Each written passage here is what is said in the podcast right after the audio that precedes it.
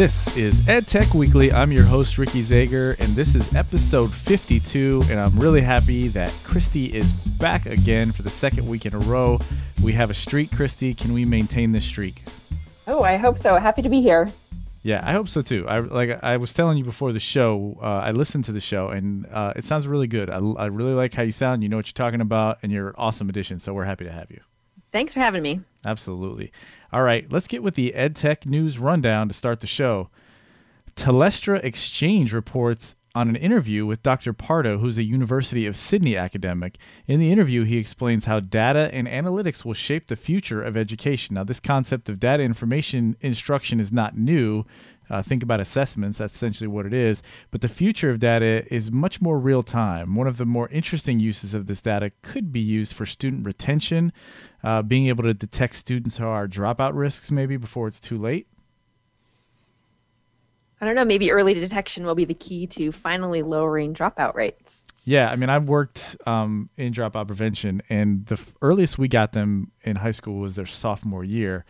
Uh, already after some of them failed their first couple semesters. So I definitely think we could detect earlier than that. Maybe even middle school or elementary school. Yeah, definitely. Uh, next up, TechCrunch reports that Common Lit won a $3.9 million grant to help students master reading skills. The grant is from the Department of Education for Innovative Approaches to Literacy. Common Lit works like this: educators or families can set up an account that gives a student access, uh, gives student student access code. The students then get reading assignments and quizzes that adapt to their reading levels over time. The really cool part about Common Lit is that it's free, so be sure to check it out. Yeah, I mean, I would I would think every parent and teacher should at least give that a try. I mean, again, I'm not really sure how well it works or doesn't work, but uh, it seems pretty cool that that's a a free resource for teachers and parents as well. Yeah, I did just look at it, and it says grades five through twelve. Awesome. So check it out if you are in that category. Lifehack gives five options for boosting your skills using online education. These courses range from learning effective problem solving skills to successful negotiation. Uh, these courses are available on Coursera and can be audited or officially taken for a fee. Uh, these courses are created by major universities. Uh, one of them was from Michigan, University of Michigan, and I think one was University of California, Berkeley. So they're, uh, you know, at least they come from high pedigree and they are also highly rated within Coursera. Yeah, they mentioned in the story that financial aid is available if needed, and the average course fee is about $50. No, so they shouldn't need too much financial aid, hopefully, if it's only 50. Yeah. That sounds pretty good. All right, next up, Moodle announced that it is adding Big Blue Button integration into Moodle Cloud. Big Blue Button is a collaboration suite that includes presentation, whiteboard, polling, chat, and other web conferencing features. This add-on will allow much more interaction for schools using Moodle Cloud. So if you are a Moodle Cloud school, this is definitely something to check out. Yeah, and it's pretty cool. I'm not a huge fan of Moodle, honestly. Um, I mean, we use sort of an older version in, in the school where I worked, but uh, the integration between them and Big Blue Button is cool because they're both open source. So uh, it definitely seems like an, an, a partnership that makes a lot of sense. Our next story Forbes explores four ways to learn online without breaking the bank. They mention MOOCs, which of course are massive open online courses, uh, online learning platforms like udemy.com, uh, industry certifications that you can get online, and also community colleges uh, as places to look for more affordable online learning. Uh, not to leave out other types of learning, they also give some money saving tips for more traditional degrees. Uh, that includes some websites to explore as well. Yeah, sounds like definitely a resource I would want to pass on to high school students. Yeah, certainly. Um, showing them that there are other options than just you know the traditional, very expensive route. Yeah. All right. Next up, an EdSurge opinion piece explains that education needs augmented intelligence, not artificial intelligence. The article explains the fear that is growing among teachers that artificial intelligence will replace them. If an algorithm can produce better results at teaching subject matter, then why have teachers?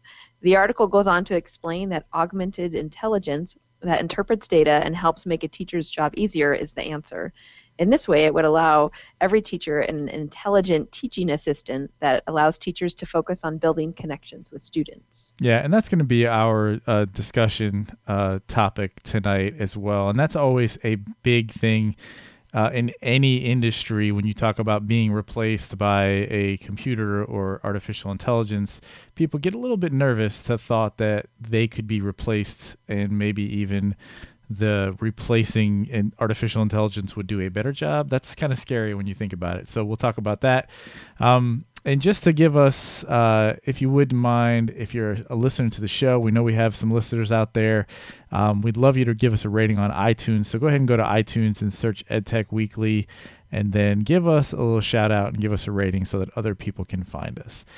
All right, Christy, let's get to this discussion. There's a lot of interesting things that can be talked about here. First of all, let's sort of eh, go a little bit in depth about augmented intelligence or augmented reality versus artificial intelligence.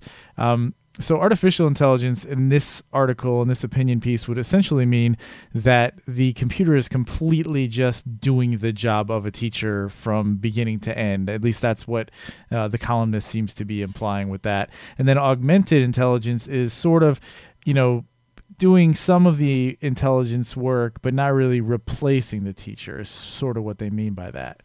So, I guess my question to you is working in K 12 and, and dealing with teachers, but also being, you know, a big fan of ed tech. Um, do you do you think that this concern is valid? I mean, do you think that there is a point in our future that teachers will be replaced by artificial intelligence, robots, or or computer programs? I don't think so. I sure hope not. I think teachers are so important in our classrooms. I think the role of the teacher is changing though with the influx of technology but I think that teachers will always be there. Um, one of my favorite quotes is um, by Dr. James Comer No significant learning can occur without a significant relationship. And that's what our teachers are here for is they build those relationships with students and amongst students. They use computers and augmented intelligence to help them and be more efficient with their jobs. But ultimately, it's it's about the relationship. Now, you said Dr. James Comer, Is that then the name? Yes. Now that quote sounded like a, a, a, bot or artificial intelligence could have made that quote. So do, are we sure that he's a real person that we're talking about here? Because well, that could bring another in... uh, famous one is um, Rita Pierson. She's got an excellent TED talk, and it's all about relationships. And that's where I first heard the quote. Um, and if you haven't seen Rita Pierson's TED talk about relationships with students, um, I think you should go watch it right now absolutely something to check out. Um, and something that you may not want to check out, but it does give you a little bit of, um, I don't know, maybe perspective or thoughts about artificial intelligence in general. Have you happened to see Ex Machina? No. Okay, so it's it's it's a really odd movie, and I don't know that I would say watch it and try to be entertained because it's very awkward and it just there's some parts to it that you're like what, but it deals with this whole idea of artificial intelligence and sort of it gets into this crazy web where the artificial intelligence is manipulating humans and it's just like it's a little scary, but it also sort of makes it you realize it may not be that far off. So it's something to think about here. And I don't, I really honestly, when it comes down to it, um, I'm kidding about some of that stuff, but I don't really think that AI is going to replace teachers. What's going to happen, in my opinion, is that they're going to replace certain things that teachers have to do, uh, certain parts about teaching that can be done more efficiently. But at the end of the day, um, in my experience, especially with dropout prevention, what those students really needed was a connection with a teacher. They needed somebody mm-hmm. to be there for them. And as much as a AI could possibly or artificial intelligence could possibly replace that, it can't in terms of students the way they look at it. Like you're you're gonna know it's a computer telling you, "Hey, you're awesome and you deserve it." You know what I mean? Like you can wonder if a, if a human is being 100% genuine, but there's no doubt that a computer is not being genuine. You know what I mean? So there, that connection, I think, is just too valuable to be replaced. I agree, and I think even the software now it can read facial expressions and you know detect if a student's frustrated and adjust um, you know what the next problem is.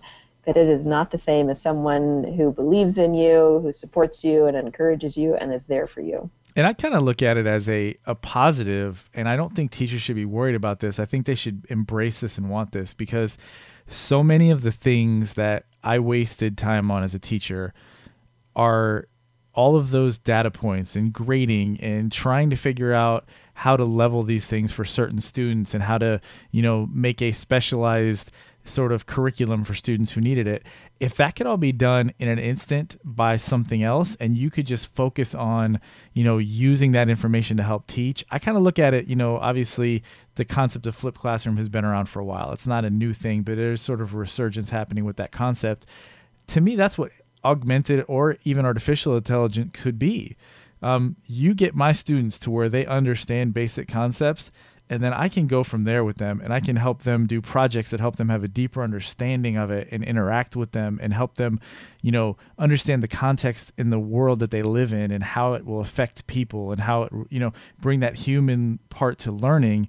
Uh, to me, that's exciting. Like I, I really get excited about that because some of the things that I expected students to already know, I spent time going over and over with them. And if there was a very efficient way for augmented and or artificial intelligence to do that, man, get, sign me up. That would be awesome. It is, and I've said this before, I think, on the show. I don't think we can get to the level of personalization or the level of student engagement that is required now in today's classrooms without the help from technology.